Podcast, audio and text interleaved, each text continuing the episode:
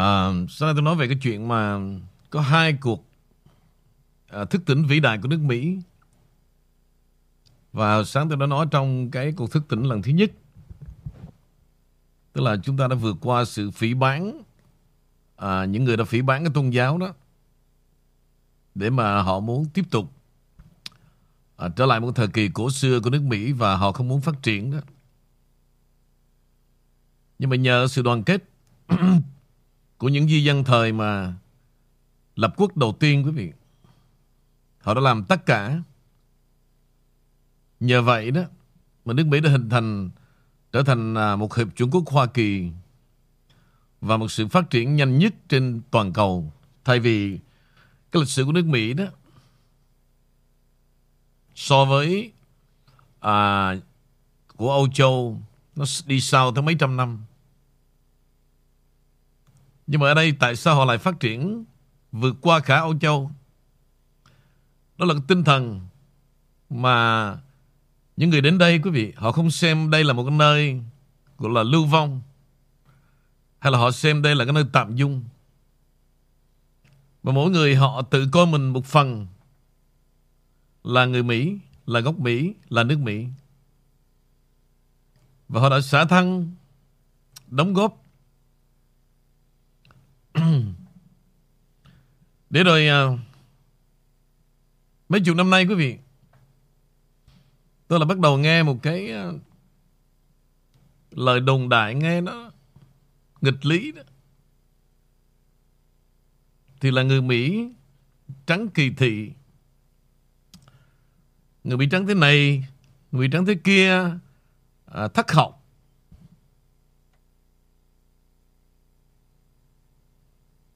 Tôi cũng chưa thấy một cái cái đám đông nào của một dân tộc thất học, mà là đi chê những cái thành phần đã hình thành một cái hợp Trung Quốc Hoa Kỳ.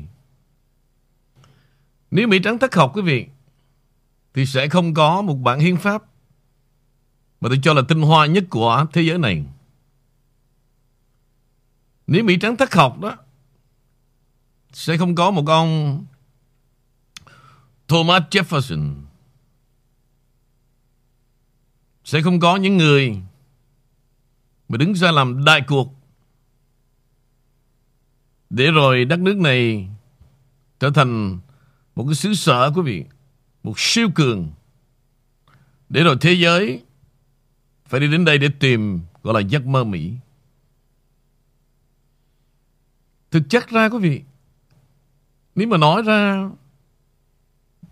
cái đám này nó có ngưỡng mộ Obama chẳng hạn đi thì cũng mới đây thôi. Cũng mới có một người duy nhất đó thôi. Trong khi đã mấy chục người, Mấy chục đời tổng thống. Họ đã dọn sẵn ra rồi, Nó vô nó ăn cho đã rồi, Nó phá banh hết nước Mỹ. Thì cái đám này nó lại đi ngưỡng mộ.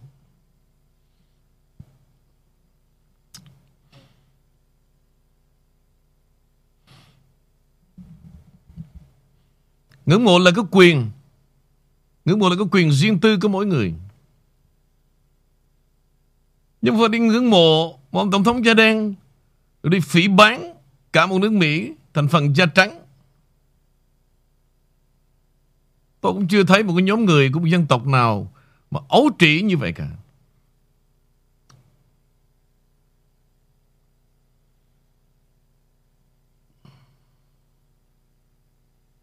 Trong khi đó đó Có những thằng nó chửi ông Trump đó.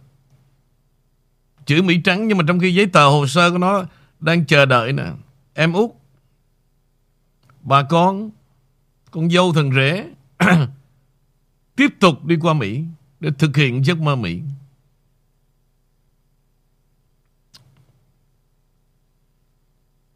Cái ăn tình mà lớn lao mà tụi nó cho rằng quá giá trị đó là sáng mở cái túi hạnh phúc ra. Tối mở cái túi hạnh phúc ra. Có vài cái viên trắng trắng. Có lẽ vì vậy đó. Già rồi ức chế Thiếu kinh dược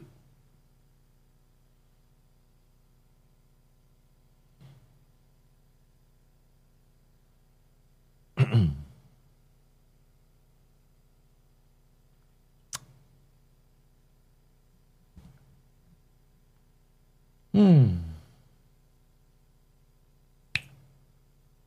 Thiếu kinh dược. Lâm ra khủng hoảng rồi ăn nói, tàu lao, tàu đế, đó thiệt. Không đâu vào đâu cả.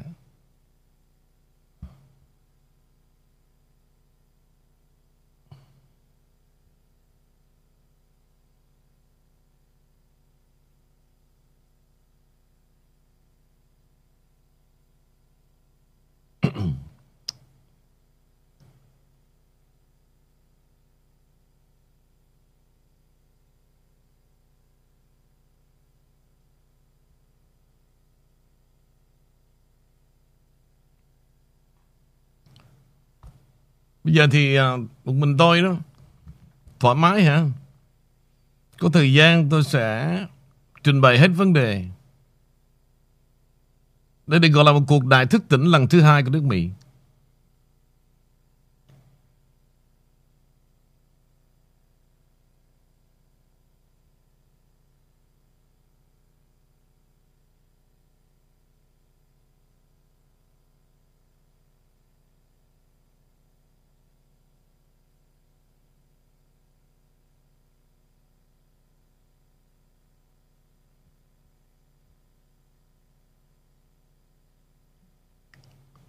Sự thức tỉnh vĩ đại đầu tiên đã kết thúc vào khoảng những năm 1740.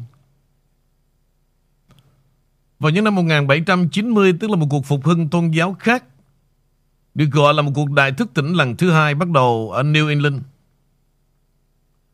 Rồi sau đó quý vị tiếp tục cuộc đại thức tỉnh lần thứ ba, thứ tư được cho là kéo dài từ cuối những năm 1850 đến đầu thế kỷ 20. Tuy nhiên, một số học giả không đồng ý rằng phong trào này đã từng là một sự kiện quan trọng.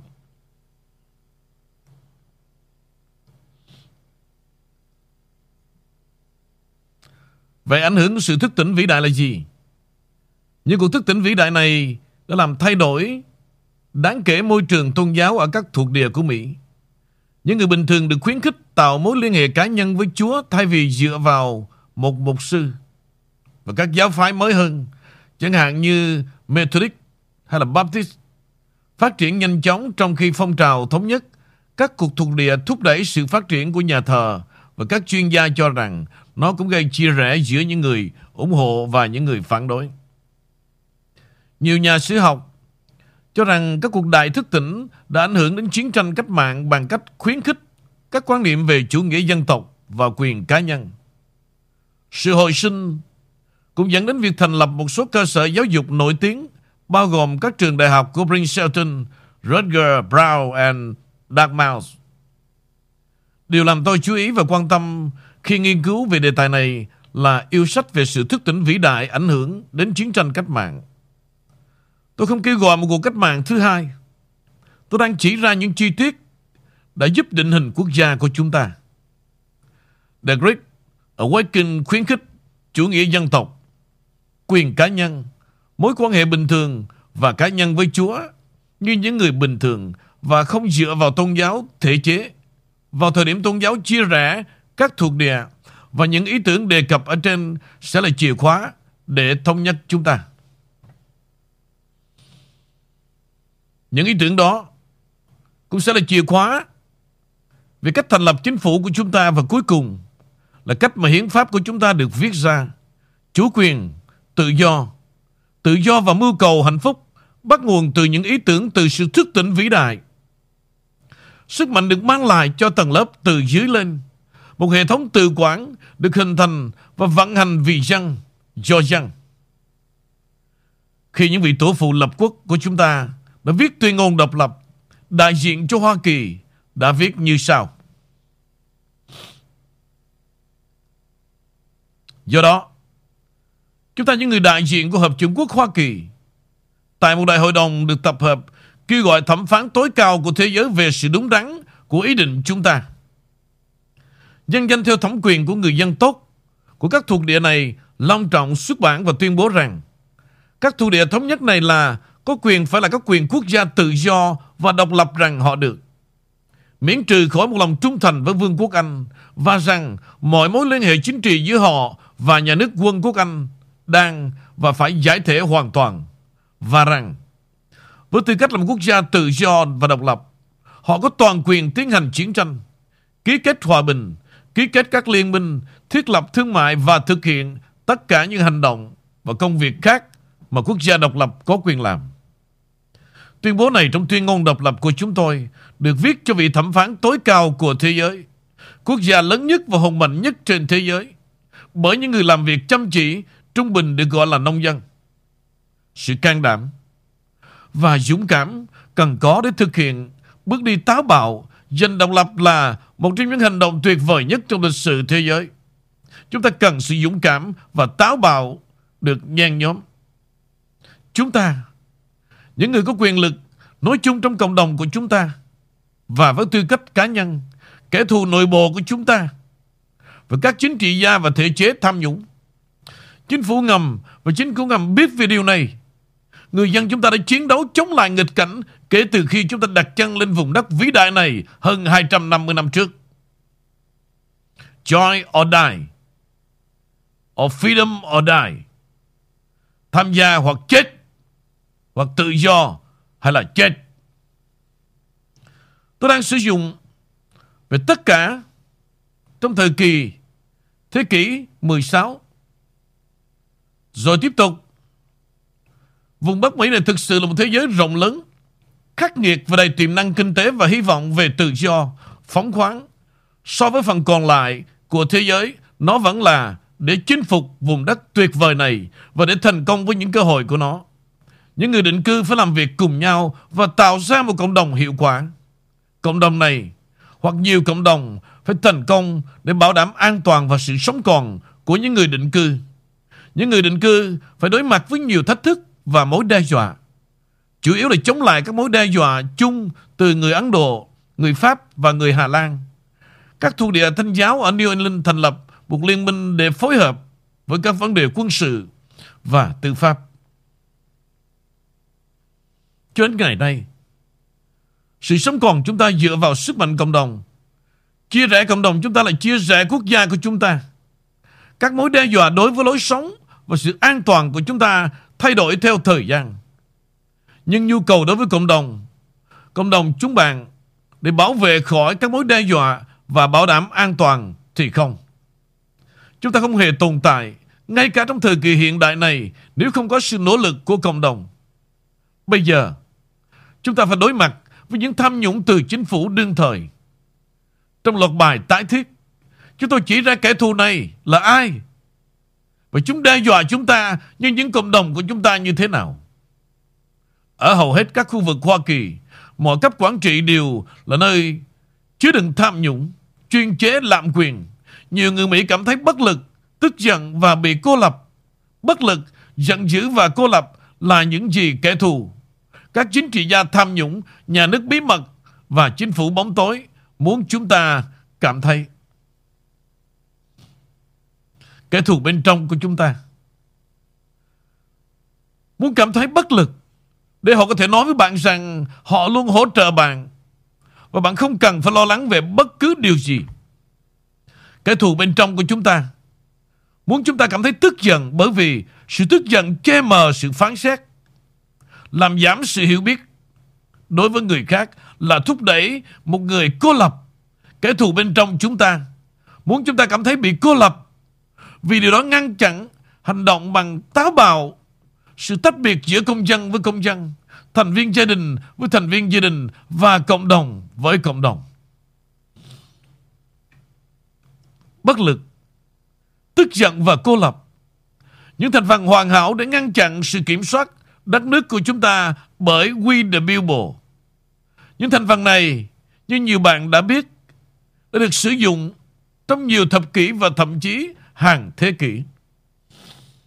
Nếu con người có thể xa cách Thiên Chúa, bị cô lập, thì thực sự tức giận và bất lực trong gia đình không còn xa nữa. Một khi gia đình bị phá hủy thì nền tảng sức mạnh tình cảm và tinh thần cho con cái cũng bị lấy đi. Tất cả điều này bắt đầu từ việc tách chúng ta ra khỏi Thiên Chúa. Chúng ta đã thấy bằng chứng về dòng thác thất bại này ở chính đất nước của chúng ta và trong suốt lịch sử. Sự xa cách con người với Thượng Đế là thời điểm quan trọng dẫn đến sự sụp đổ của chúng ta. Từ vương địa đàng cho đến nay, kẻ thù của chúng ta tìm cách tách chúng ta khỏi đấng tạo hóa. Di sản của nhà triết học Hy Lạp Plato không chỉ được phản ánh trong con người của Aristotle và Socrates mà còn về mối quan hệ xa cách của con người với Thượng Đế. Plato tin rằng nếu Thượng Đế tồn tại thì Ngài không hoạt động trong sự kiện ở đây trên trái đất và mối quan hệ cá nhân và mật thiết. Bạn thấy mô hình bạn sẽ học cách nói nuôi dưỡng những thành phần. Những thành phần này là sự phản phân chia thực sự. Một số người sẽ tranh luận rằng hôn nhân và gia đình của họ vẫn ổn nếu không có Thượng Đế. Và điều đó chắc chắn là có thể xảy ra. Tuy nhiên, một quốc gia có sự sáng tạo dưới quyền của Thượng Đế sẽ mạnh nhất khi mà Thượng Đế hiện diện trong cuộc sống hôn nhân, gia đình, trường học và chính quyền. Hiến pháp chúng ta vẫn đi trước thời đại rất xa. Trong lịch sử, nó đã liên tục đưa quốc gia này ngày càng đến gần hơn với tự do và tự do cho bất kỳ tất cả mọi người. Những người cha sáng lập của chúng tôi đã thiết kế nó theo cách này. Chúng ta đã bị đe dọa. Chúng ta, những người dân phải đoàn kết trong gia đình và cộng đồng của mình giống như những người thực dân ban đầu đã làm. Dưới một mục tiêu chung, chúng ta phải tập hợp lại với nhau để bảo đảm chúng ta duy trì quyền kiểm soát tương lai của mình và tương lai con cái chúng ta.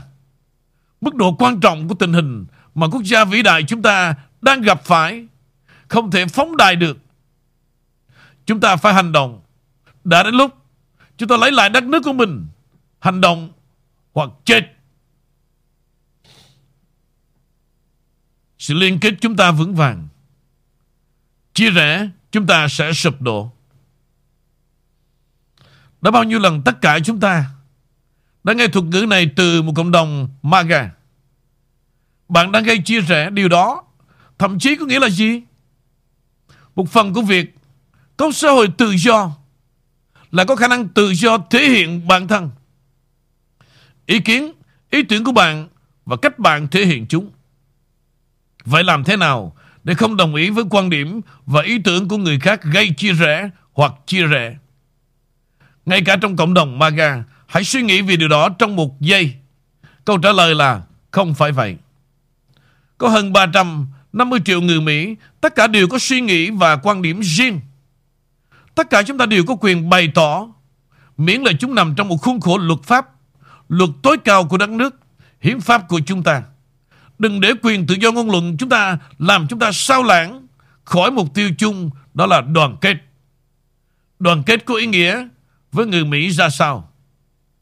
Trước khi có thể xác định điều gì đang chia rẽ chúng ta. Chúng ta phải hiểu sự hiệp nhất, đoàn kết trong bối cảnh We the People và Hợp Trung Quốc Hoa Kỳ để được đoàn kết với tư cách là chúng ta. Người dân trong một quốc gia của chúng ta thật đơn giản và không quan trọng bạn theo tôn giáo nào. Quan điểm của bạn là gì? Bạn có hệ tư tưởng chính trị nào hay bạn có màu da gì? Tất cả chúng ta đều đoàn kết dưới mục tiêu chung đó là tự do, tự do và mưu cầu hạnh phúc. Tất cả chúng ta đều thống nhất trong việc bảo vệ mục tiêu đó thông qua hiến pháp của chúng ta. Nếu ai đó hoặc điều gì đó đang cố gắng chia rẽ bạn khỏi những mục tiêu chung và khỏi hiến pháp Hoa Kỳ bảo tồn những mục tiêu đó, tôi sẽ gọi đó là chia rẽ hoặc gây chia rẽ.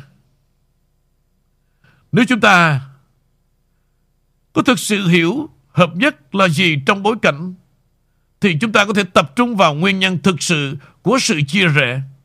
Điều gì đang gây chia rẽ thực sự? Lừa dối và phân tâm. Đây là một cách thực sự. Hãy nhìn vào điểm này và không phải chỗ kia. Chúng ta đã nói về số thành phần chính để ngăn chặn sự kiểm soát của WW the Ngăn cách người dân ta làm chủ đất nước, bất lực, tức giận và cô lập. Và chúng ta đã thảo luận về sự thống nhất trong ngữ cảnh. Hợp nhất dưới mục tiêu chung về tự do, quyền tự do và mưu cầu hạnh phúc và văn bản duy trì mục tiêu này đó là hiến pháp. Bây giờ, chúng ta có thể bắt đầu tập trung và xác định chính xác sự chia rẽ thực sự. Sự chia rẽ thực sự là lừa dối và sao nhãn, lừa đảo và phân tâm là một phân cách thực sự. Kẻ thù đã lừa dối chúng ta và nghĩ rằng chúng ta bất lực, tức giận và bị cô lập. Nhưng bạn có thực sự bất lực không? Không. Chúng ta cần phải tức giận. Không. Và chúng ta có thực sự bị cô lập không? Không. Đó là những phiền nhiễu, đánh lừa và đánh lạc hướng trong chiến tranh là một chiến thuật rất hiệu quả. Nếu mà tôi ngồi đây để lừa bạn và đánh lạc hướng bạn trên chiến trường, tôi sẽ đánh bại bạn. Bất lực, tức giận và cảm giác bị cô lập là những phiền nhiễu lớn, đặc biệt là đối với công dân. Để tạo ra những phiền nhiễu này, tôi cần sự lừa dối, kẻ thù nói dối để đánh lạc hướng. Đây là ví dụ tuyệt vời và được cho là có hại nhất đối với phong trào MAGA. Quân đội đang kiểm soát, hoặc quân đội đang sẽ cứu chúng ta, hoặc quân đội sẽ là một con đường duy nhất. Câu chuyện quân sự đã lan truyền trong cộng đồng MAGA trong hơn 5 năm. Khái niệm này bắt đầu với Q và đã bị đưa ra khỏi bối cảnh và được cho là bị lợi dụng. Có một số lý thuyết khác nhau xuất hiện sau Q và thể hiện một khái niệm này. Nghĩ rằng quân đội sẽ cứu chúng ta không thông qua cuộc đảo chính là một lời nói dối và vô trách nhiệm một cách liều lĩnh khi phát sóng cho We the People. Một ví dụ khác, chúng ta đang ở trong một số loại giai đoạn chính phủ liên tục như là chuyển giao quyền lực Câu chuyện kể này thúc đẩy rằng một số chính phủ tốt bụng nào đó đang thực sự điều hành mọi thứ. Và rằng Trump vẫn là tổng thống và sẽ trở lại. Giả thuyết được gọi là phân quyền, chuyển giao quyền lực đã lan truyền trong cộng đồng MAGA. Trong hơn một năm rưỡi, khái niệm sai lầm này về devolution và văn hóa nhóm người theo dõi nó hiện đang chia rẽ trong cộng đồng Q và MAGA. Câu chuyện này cũng là một lời nói dối và vô trách nhiệm, một cách liều lĩnh để phát sóng cho We the People và không được thiết kế để sử dụng như lý thuyết phân quyền, mô tả nó để thực sự hiểu chức năng thực và hãy giải thích toàn bộ những điều này bằng một lý thuyết phân quyền là không thể và không thực tế và thẳng thắn.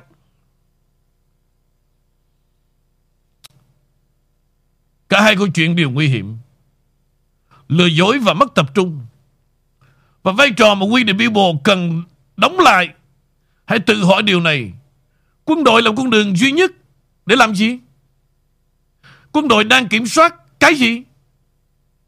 Không có tuyên bố nào trong số đó chỉ ra rằng quân đội sẽ cứu chúng ta bằng cách lật đổ chính phủ hoặc kiểm soát chính phủ của chúng ta. Ai sẽ nói rằng quân đội đã không cứu chúng ta hoặc đang cứu chúng ta? Điều này có nghĩa là quân đội không hoặc chưa làm mọi thứ. Không. Thực tế là quân đội đã và luôn thực hiện công việc của họ theo những cách mà chúng ta không bao giờ biết hoặc nhìn thấy.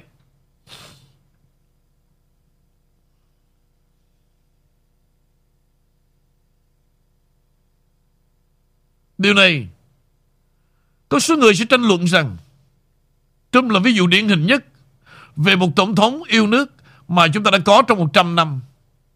Một tổng thống yêu nước người thực sự quan tâm đến người dân chúng ta. Các chính sách ông ấy luôn nghĩ đến lợi ích tốt nhất của chúng ta.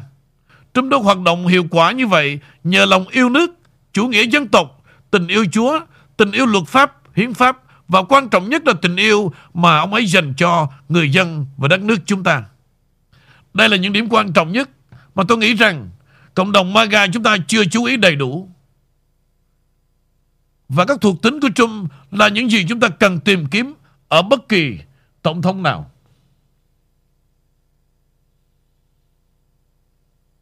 Tiếp tục, suy lạm quyền và tham nhũng hàng loạt của chính phủ đã bị phơi bày trong 5 năm qua. Cộng đồng những người tìm kiếm sự thật đã kêu gào điều này trong ít nhất 50 năm. Nhưng trong những năm qua, sự lạm quyền và tham nhũng này đã phần nào trở thành xu hướng chủ đạo. Tham nhũng và lạm quyền là cực kỳ tồi tệ. Nhưng nó diễn ra trong hơn 80 năm. Có khả năng là không ai trong chúng ta còn sống để biết một chính phủ hợp hiến thực sự trông như thế nào. Chúng ta có rất nhiều phái sửa chữa và nó sẽ không dễ dàng. Sự tham nhũng mà chúng ta đã phải đối mặt tồi tệ đến mức khiến bạn cảm thấy bất lực và khiến bạn cảm thấy hệ thống hỏng hóc, đến mức không thể sửa chữa và cảm giác bất lực đó khiến người ta cảm thấy tức giận.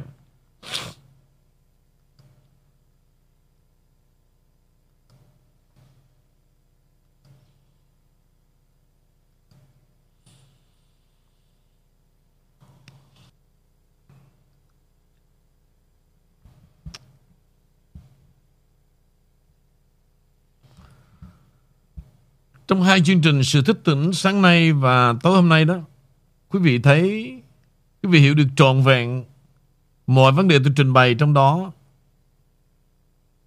Và chúng ta bắt đầu đã nhận ra một nước Mỹ thực tại không ạ?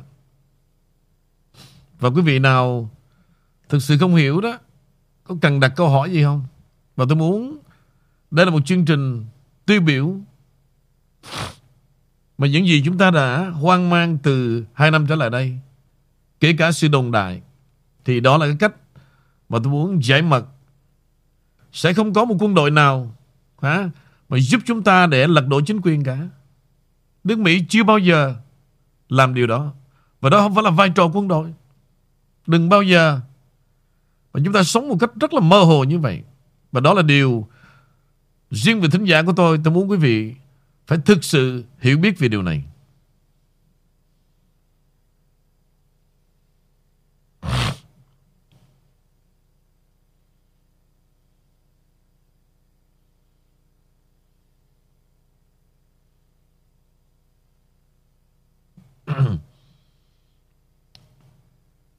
Đi đâu cũng vậy quý vị. Kiến thức là sức mạnh. Và thật lòng tôi muốn, Theo thời gian quý vị phải có sức mạnh. Để không bao giờ đó, Mà để cho những cái chuyện đồn đại Mà nó Nó nó Nó làm quý vị hoang mang cả. Và tôi không bao giờ Để thiêu diệt Một cái giấc mơ hảo quyền Giống như quý vị đi xem bói cả. Nha.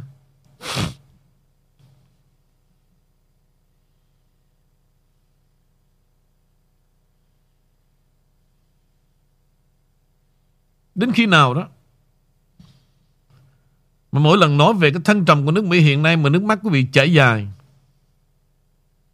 Điều đó đủ nói lên đó là lòng yêu nước. Không cần phải la hét lên cho cho đau to búa lớn. Và khi tôi nói về sự thức tỉnh Để chuyển tải đến quý vị lòng yêu nước đó, Thì tôi nói bằng nước mắt. Đó là lòng yêu nước. Không cần phải Xô ra cái gì mà mình phải làm vì vĩ đại cả?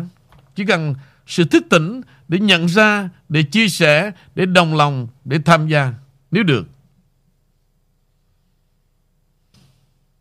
Đó là gì?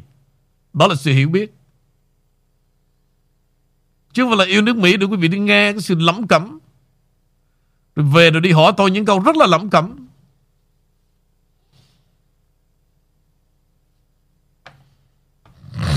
Mọi thứ quý vị Trong giai đoạn này không có gì dễ dàng cả.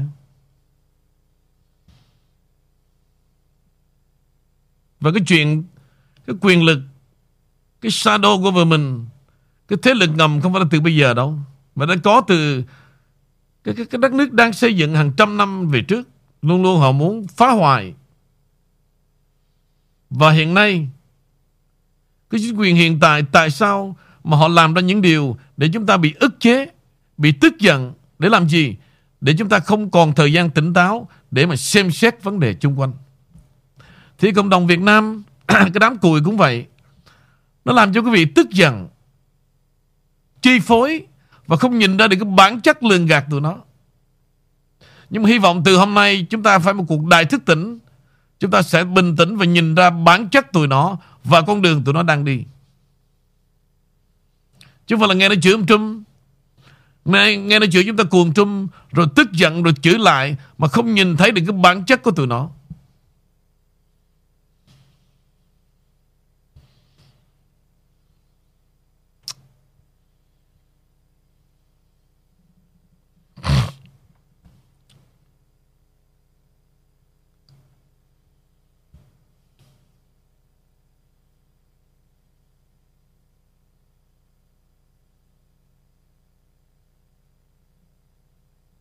Chúng ta hãy truyền tải những chương trình như thế này. Ngay cả con cái chúng ta cũng cần phải học học hỏi những điều này. Chứ không phải là ai cũng thức tỉnh đâu. Và ai cũng hiểu được sự thức tỉnh đâu.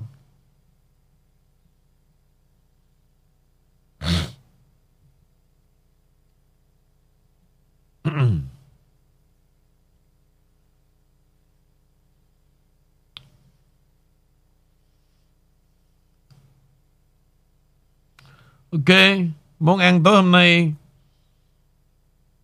còn mình ta với đời tôi sẽ cố gắng như vậy. À, thỉnh thoảng mà tôi ngồi một mình đó thì tôi sẽ à, chuyển tải đến cho quý vị rất nhiều cái đề tài rất có giá trị.